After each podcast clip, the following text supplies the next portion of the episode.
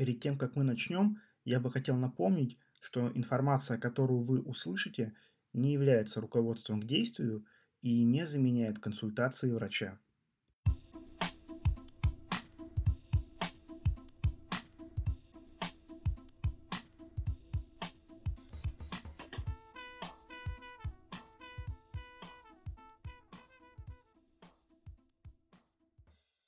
Привет, друзья, с вами доктор Травкин. Это мой подкаст, где я рассказываю о психическом здоровье, как его сохранить, как быть счастливым в современном мире и как жить без страхов и тревог. И сегодня мы обсудим такое явление, как синдром самозванца. Конечно, в медицинском смысле это никакой не синдром, это не расстройство, это не заболевание. Нигде в медицинской литературе про это не написано. Но, тем не менее, за последние десятилетия этот термин плотно вошел в обиход, и многие люди говорят так или иначе о таком состоянии, как синдром самозванца. Поэтому давайте сегодня разберемся, что это такое и как с этим быть. Синдром самозванца – это состояние, в котором человек чувствует, что не заслуживает того хорошего, что имеет. Обычно это касается карьеры.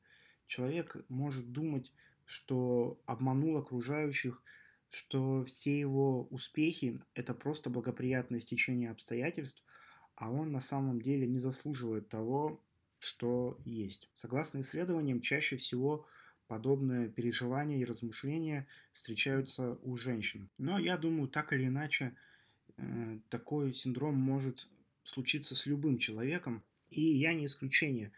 Например, иногда я встречаю более успешных, более эффективных психотерапевтов, чем я. И иногда у меня проскакивает мысль, что вдруг я не буду так же хорош, как они, что вдруг у меня не будет такого же статуса, я не буду так же эффективен, э, я не буду так же востребован. И в итоге это может привести к мысли, а вдруг я вообще не на своем месте. Хотя, если рассуждать логически и рационально, то понятно, что эффективность и успех врача – это совокупность опыта, знаний, самообразования, трудолюбия – и кучу других вещей. Но в этом суть состояния, которое называется синдром самозванца.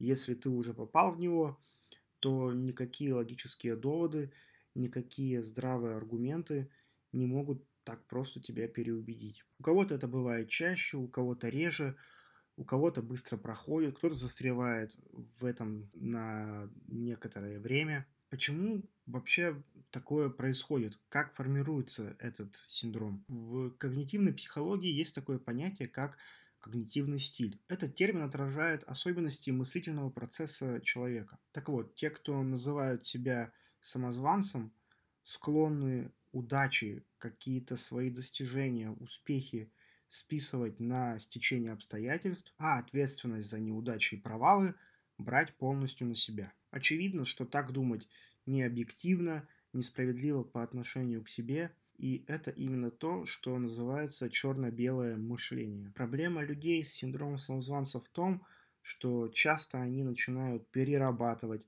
очень много вкладывать в себя – мучаются от постоянного чувства вины и становятся легкой добычей для манипуляторов. На них можно навесить дополнительную работу, а зарплату оставить той же. Чувство вины – это очень сильный инструмент влияния на человека, и, к сожалению, многие пользуются этим ради своей выгоды. Поэтому такой когнитивный стиль надо исправлять и работать над своим мышлением, над своими установками и убеждениями. Итак, на что надо обратить внимание? В первую очередь понять, что все очень субъективно. Нет объективных критериев успеха, и в каком-то смысле все мы самозванцы. В любом успехе всегда есть элемент случайности. Делай то, что можешь, с тем, что имеешь, там, где ты есть. Это все, что от нас зависит. Точно так же не всегда мы ответственны за наши неудачи. Например, мы можем прекрасно водить машину, но попасть в ДТП по вине другого человека. Следующий лайфхак называется «взгляд со стороны». Если вы попали в какую-то ситуацию, которая вызвала у вас вот этот вот синдром самозванца, то попробуйте представить похожие ситуации вашего лучшего друга или подругу. Стали бы вы переживать за них? Или если бы вы увидели, как ваша подруга или друг начинают грызть себя и испытывать чувство вины и называть себя самозванцами – Стали бы вы их отговаривать? Что бы вы им посоветовали в их проблеме? И то же самое можно применить и к вашим обстоятельствам, и к вашему синдрому самозванца.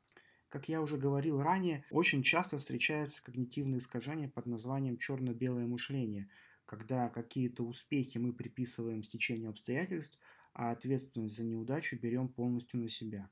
И получается в этом случае задача научиться это когнитивное искажение у себя замечать и, собственно, исправлять его. Обязательно цените любой позитивный отзыв, любой позитивный фидбэк в вашу сторону. Иногда кажется, что кто-то говорит нам приятные слова из вежливости или потому что жалеет нас, или чтобы не обидеть.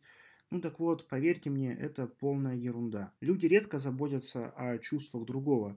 И если уж кто-то решил потратить свое время и усилия, чтобы сказать вам приятные слова, то, скорее всего, он на самом деле так думает и чувствует. Известный психолог Мартин Селигман проводил очень много исследований по психотерапии и лечению депрессии. И одно из упражнений заключалось в том, что пациентам давали задание каждый день записывать минимум три вещи, которыми они могут гордиться или за которые они могут сказать сами себе спасибо. И опыты показали, что такая практика помогает поменять депрессивное мышление на более реалистичное, на более позитивное. И даже если у вас нет клинической депрессии, то почему бы не использовать этот прием, чтобы улучшить свое самочувствие? И еще одна неочевидная мысль, которую люди часто упускают из виду. Допустим, у вас синдром самозванца, вы считаете, что не заслуживаете того, что имеете, что вы обманули окружающих, что окружающие умнее вас, и вы им не ровня. Но если окружающие такие умные и хорошие, то почему они до сих пор не поняли, что вы самозванец?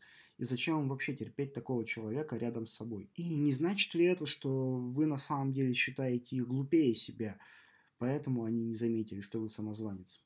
Вот такая вот неочевидная мысль. Это все, что я хотел сказать по этой теме. Конечно же, желательно обратиться к специалисту, к психотерапевту и проработать этот вопрос с поддержкой врача, но если такой возможности нет, я надеюсь, мой подкаст будет вам полезен. Всего вам доброго. Как обычно, жду ваши вопросы. Спасибо вам за прослушивание и до скорых встреч.